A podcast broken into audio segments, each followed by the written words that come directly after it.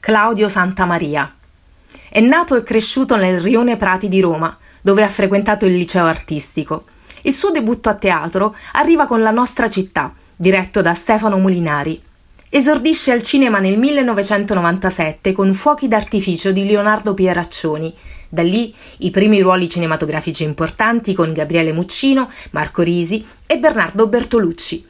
Santa Maria ha girato diversi film ambientati a Roma, come Romanzo criminale di Michele Placido, incentrato sulle vicende della banda della Magliana, L'ultimo bacio di Muccino e nel 2016 è il protagonista di Lo chiamavano Gigrobot, il primo film riconducibile al genere supereroistico italiano, acclamato dalla critica, dove appare una Roma dark che spazia da Ponte Sant'Angelo a Torbella Monaca.